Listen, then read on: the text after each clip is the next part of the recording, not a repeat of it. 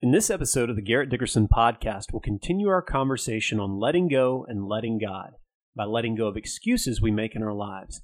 We'll examine the story of Moses and see that God can use the things we think are the most insignificant parts of our lives to accomplish his plan.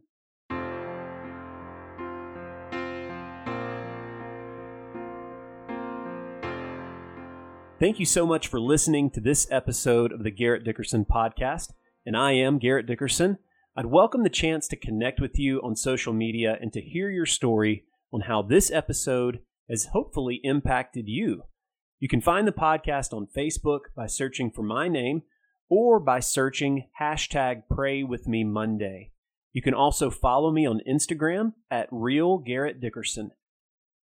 In the first episode of this series of talks, I've titled Let Go, Let God. We dug into what has become known as the story of the rich young ruler. In that story, we challenged ourselves to look at what we have learned from the experience in our lives. Through experiences in our lives, we've learned to hold on to things we really should begin letting go of. And as we become uncertain about a situation, we actually begin to grip the thing we are holding on to tighter and tighter. When we're uncertain, as we feel ourselves losing control, what we saw is that pride takes over. We start going into defense mode. We start becoming very protective of the trust we have in ourselves. When we're not intentionally focused on God's will, we cling to our own understanding. We ended the last podcast by asking maybe starting today, God is asking us to admit that we are missing out on a blessing and a life to the full because we won't give up that little insignificant thing that we think defines us. We called that thing last week our kingdom. It's what we have built where we feel safe and secure. We may not ever get to be outside its walls, but at least we know we're okay right where we are. When we're in a place to do something that it appears like it will force us to begin tearing down the walls of our kingdom, even if it means we'll have a chance to be more fully a part of God's kingdom, we begin making excuses. I don't have time for that. I'm too busy. I'm spread too thin. I've got too much going on right now. I'm not the right person. There's somebody else that would be better for that. These excuses are the first thing that keeps us from fully participating in the kingdom of God, which is why the rich young ruler walked away from Christ because he couldn't let go of his own kingdom because he made the excuse, I've built too much. And if he gave up his stuff, then that would be the act of unraveling all he had built. The time he had spent building his kingdom would have been for nothing. In this episode, we're going to look at letting go of the excuses we make. We're going to see if we can learn something from someone who was a master excuse maker, and that's Moses. I would say most of us may know, and if you don't, that's certainly okay, the story of Moses in the burning bush and what led him to that point in his life. If you aren't familiar with that story, just let me give you a 30 second rundown of what has happened in the story of Moses. And if you're not familiar with this story, you can find it in the Bible in Exodus chapter 1 and 2. And that leads to where we're going to pick up ultimately in Exodus chapter 3. What has happened here in the life of Moses that the Israelites, the people of Moses, had grown into a numerous population after a, a very severe famine of the time. And that brought Jacob, who is a, a key figure in the history of the Israelites, his sons and their families to Egypt. This scared the king of Egypt. So ultimately, he decided, I, I need to do something about this. They, they're becoming so large that they could take us over. So he made them slaves and decided to kill all the baby boys of the Israelites. Moses' mom, who was an Israelite, couldn't let her son be killed, so she wove a plan to put him in a basket. You, see what I did there? She wove a plan and send him down the river to escape. But what she didn't expect was going to happen was that Moses was going to be found by the daughter of that king. When he grows up as an Egyptian, Moses kills an Egyptian when he finds that Egyptian beating an Israelite. The king of Egypt finds out about this and wants to kill Moses. So Moses escapes being killed by the king of Egypt for the second time in his life to a place called Midian, where he settles down, gets married, finds a new career as a shepherd, and lives happily ever after. Not quite, but th- but that is where we pick up. He does get married. He does find a new career as a shepherd, and he and he starts here in Exodus chapter three. And I'm going to read through this for us.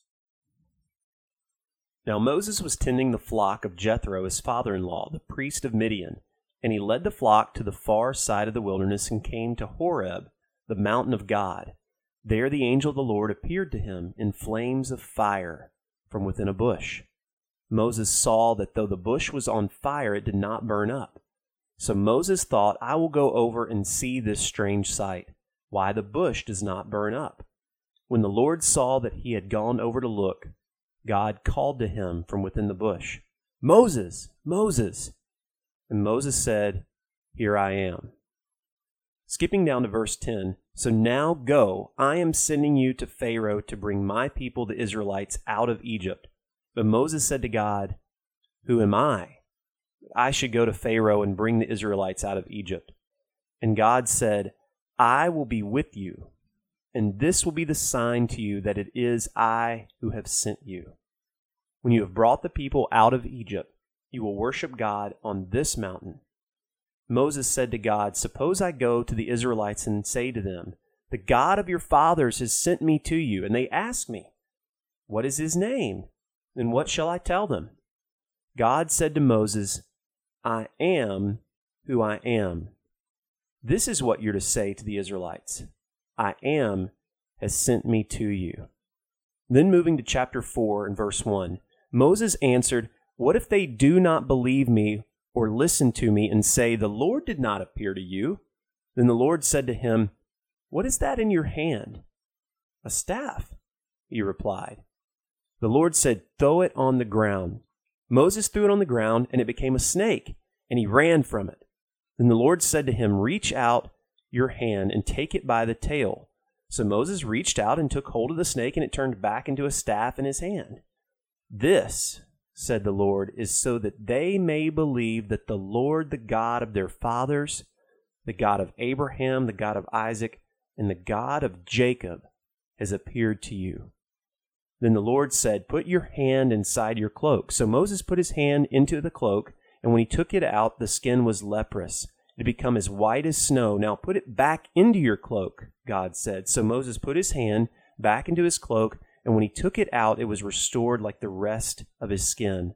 Then the Lord said, If they do not believe you or pay attention to the first sign, they may believe the second. But they do not believe these two signs nor listen to you. Take some water from the Nile and pour it on the dry ground. The water you take from the river will become blood on the ground. Moses said to the Lord, Pardon your servant, Lord. I have never been eloquent, neither in the past nor since you have spoken to your servant. I am slow of speech and tongue. The Lord said to him, Who gave human beings their mouths? Who makes them deaf or mute? Who gives them sight or makes them blind? Is it not I, the Lord? Now go, I will help you speak, and will teach you what to say. But Moses said, Pardon your servant, Lord. Please send someone else. Then the Lord's anger burned against Moses, and he said, What about your brother Aaron, the Levite? I know he can speak well. He is already on his way to meet you, and he will be glad to see you. You shall speak to him and put words in his mouth. I will help both of you speak and will teach you what to do. He will speak to the people for you and it will be as if he were your mouth and as if you were God to him. But take this staff in your hand so you can perform the signs with it. Now I know that's a that's a lengthy passage, but what a great story. There's so much that we can learn here. It's one of my favorite stories in the whole Bible. And like I said, I want us to focus in on the fact that Moses, time after time after time, makes excuses as he's speaking with God. And what I want us to notice is that there's a progression. There's a progression of the excuses. He starts with almost this appearance of humility and eventually ends up in a place where he thinks he's putting his foot down with God. And what I would ask as maybe the first reflective thought of this podcast is have you ever made similar excuses about committing your life to something, about committing your life to Christ? And so I want us to look at each of these excuses and draw some learnings from each of them. The first excuse he makes, he says, Who am I? And I think what Moses is saying is, I'm not significant enough for God to use me for his plan. He, he's trying to share that thought with God. He says, Who am I? What I want us to see is there's a larger plan that we may or may not know is happening. And that plan, in the context of Moses, was that God had heard a prayer of the Israelites, that they had been praying for freedom. And I think the big lesson that we learn here as Moses questions who he is to be a part of God's plan is that without knowing it, you may be the answer to someone else's prayer. The second excuse that Moses makes is, Lord, what if they don't believe me? What if I go and I speak and they don't believe that you actually have sent me, that I actually am a part of your plan? Moses is asking, how will people know why I'm doing what I'm doing? No one's going to just listen to me.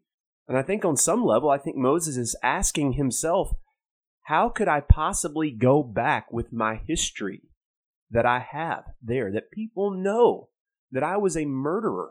I think the lesson here, similar to our first episode, is we begin to hold on to things in our past. We begin to hold on to things that we have experienced.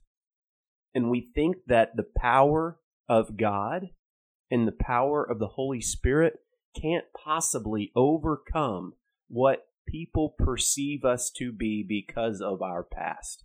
And we let the world, we let the perspectives of the world quench the spirit in us. The third excuse that Moses makes is I'm not a good speaker. How often do you tell yourself, I don't have enough talent to do what needs to be done? There's too much to be done for me to be the one that makes a difference. If you can't do what God is asking you to do alone, He will always give you someone to help you. God gave Moses Aaron.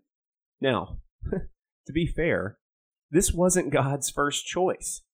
But I guess he saw that Moses wasn't going to step up to the plate by himself. But in fact, God had already put this in motion. And God will always give someone to you to support you in what you're doing. That's how He made us. God made us to be supported by someone else. We see this as early as Adam and Eve. God will provide someone to you to compensate for any shortcoming that you feel you may have, but God knows is not in you. We then see Moses get to his fourth excuse, which is not really an excuse and more of a request. After each of these first three excuses, Moses finally just says it. He says, God, you've got the wrong person.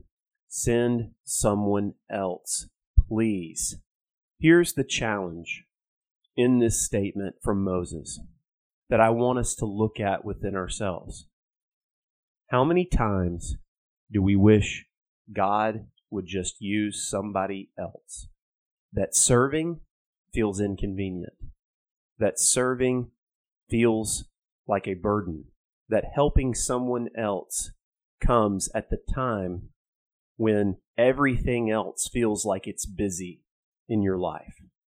I would imagine that we have all felt this way, that the timing of God often feels inconvenient. And I would ask, why does Moses make excuses? I mentioned before, it's his past. There are things in Moses' past that are telling him, I'm not the one that should be going back. I hit the road because I was a murderer. I have something to hide. I've escaped. I've got things figured out now. I've got it pretty good. I have a new life that I've created. I'm married. I have a good job. I'm somewhere safe. But what Moses didn't realize, and what we all need to realize, is we don't have to be in the future what we have been in the past. We make excuses for the same reason. When there's something in the past we're uncomfortable with, we come up with every reason we can not to experience that thing again. It's the old fight or flight mechanism. When something doesn't make sense, we try to reason our way out of it. We hold on to our kingdoms, as we called them in the first episode of this series, because of experiences we have had, and we begin to grip them even tighter as we begin to feel doubt and uncertainty. Doubt is what causes us to be short sighted with our part in the plan of God, with our part in His redemptive story to bring humanity back to Him, to ultimately love God and love people. It's doubt that causes us to question the validity of this plan and our part in this plan. And sp- spoiler alert, the third episode of this series, Let Go, Let God, we are going to focus in on letting go specifically of doubt as the root of excuse. So, what have we learned? What do we see in this story of Moses, in this intriguing story of this conversation with God in a very unexpected moment in his life? So, we look at Exodus chapter 3 and verses 3 through 4. And I think what we see is that God may come to you when you least expect it. Because he may know for you to be willing to listen, you can't have anything else distracting you. He came to Moses in a time where he was out by himself and he knew that he could get his attention. What I would ask you is what's the thing in your life that is happening that you can't figure out? Is there something that continues to come up in your mind that you struggle to see its relevance? Pay attention to that. Pay attention to that thing that feels out of place, to that metaphorically burning bush that feels like it's not supposed to be here. Maybe that is the Spirit trying to pique your curiosity, to draw you in to speak a message to you. If there's something or someone on your mind that keeps popping up, Put yourself in places to listen and to pay attention. I think that's the first thing that I want us to see here in Exodus chapter 3. The second is in Exodus chapter 4 in verses 8 through 9. Sometimes, even when God gives us direction, it may not work exactly right the first time, or it may just be a step that needs to be taken to get to the end. We saw that ultimately God wanted Moses to go and to to go without questioning at all. But God also gives us free will. He's not going to force us into his plan. God gave Moses two things to do, and then he said, But if those don't work, do this. When Moses was asking, How will they believe me? He gave them signs. He gave him things that they would believe, that the people would see and believe in what he was saying and in what he was doing. But God also says, But if those don't work, do this. Sometimes I think we think God's work in us, if it's God's will, will work exactly right all the time, that we won't ever hit any speed bumps or roadblocks. But here's the reality we are imperfect people living in an imperfect world trying to reach other imperfect people that all have free will. What God has intended may not always work out the first time. But what we do know, scripturally, what we do see, all things come together for good for them that love the Lord. The third lesson is in Exodus chapter 4 and verse 14. This is the tough one. Is that God's patience can run out. The phrase that was used here is that the Lord's anger burned against Moses. I don't know about you, but I never want to be in a position that it could be said that the Lord's anger burned against me. And we'll just leave, we'll just leave that one there. Enough said. The way I tend to prepare if I'm going to be speaking or if I'm preparing for an episode of a podcast is that I pray for an idea. I lean into the idea with scripture. I usually listen to the passage that I'm thinking and considering on 15, maybe even 20 times. And what I do is almost organically write down everything I can think of. I, I try not to develop a stream of consciousness at all. I literally just write down thoughts that come to me as I listen to this passage over and over and over and over again. I go back and then I read my notes to see if any patterns begin to develop. Are there things that I, I start to think about on a consistent basis? And I lean into that pattern to start to develop what I feel that God is leading me toward to say.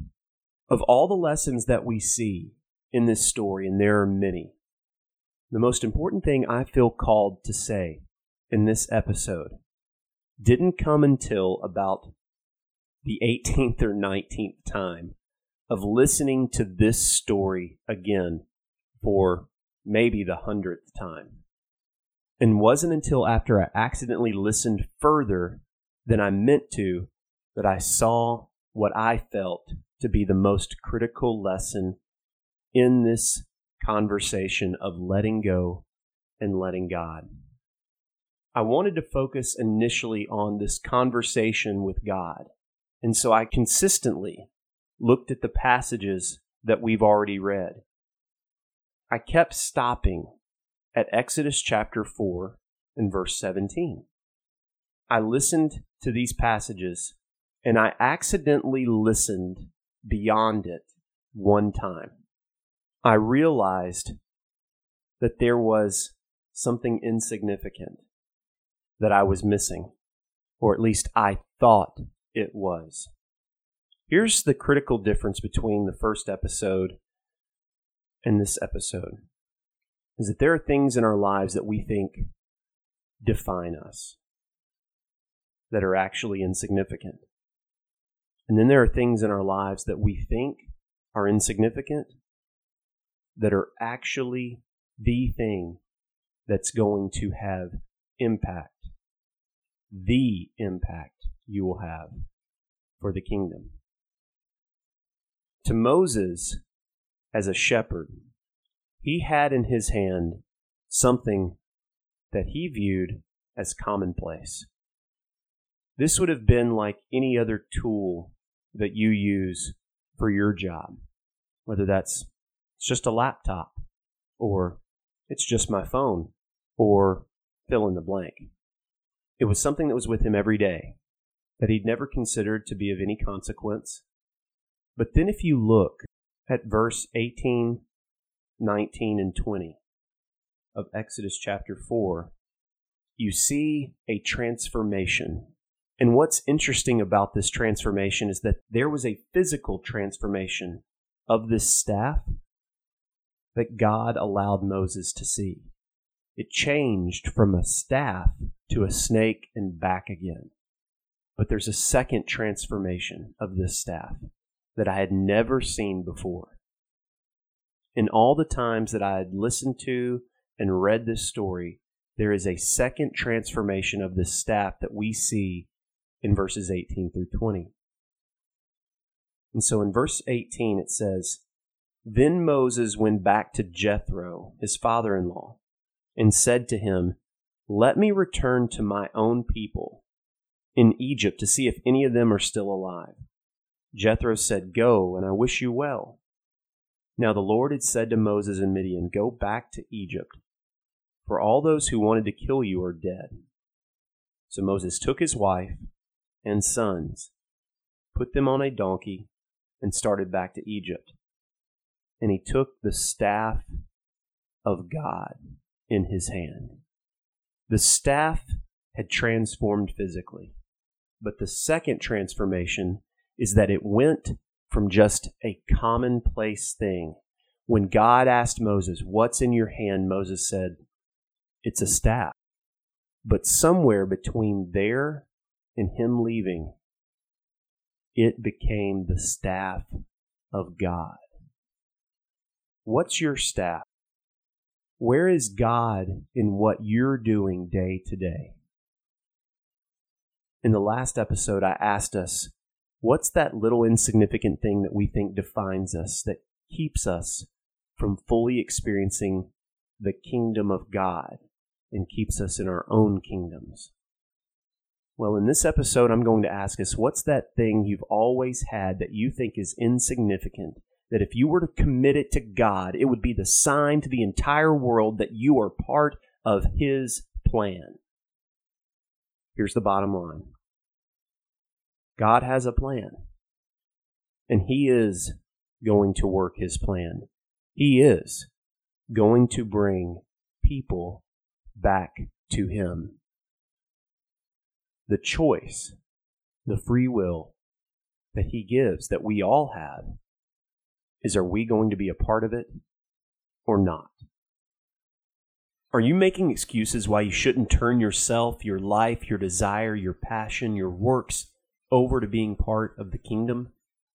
Maybe you're hearing the call to be a part of the kingdom of God for the first time, or you're hearing it for the hundredth time. But either way, you haven't fully let go of your excuses and your kingdom. You seem to come up with every excuse you can to keep from being fully dependent on Christ. To admit you don't have it all figured out. To be willing to face head on that you're being called to a better life today and for eternity through the grace that was paid for once and for all when Christ died as the perfect sacrifice on the cross. Do you find yourself saying over and over. I have too much in my past. My problems are bigger than anyone could ever understand. I want to be a Christian, but I don't really feel I have the abilities to disciple for Christ. That's someone else's responsibility. Who am I? Well, let today be the day. You let go of the excuses and let your life be God's. Let Him define what you were always supposed to be. Today is the day to either commit or recommit. Let today be the day you come back to the light. If you've not been baptized, washed in the beautiful waters of spiritual cleansing, let today be the burning bush that God uses to get your attention here today with a renewed heart.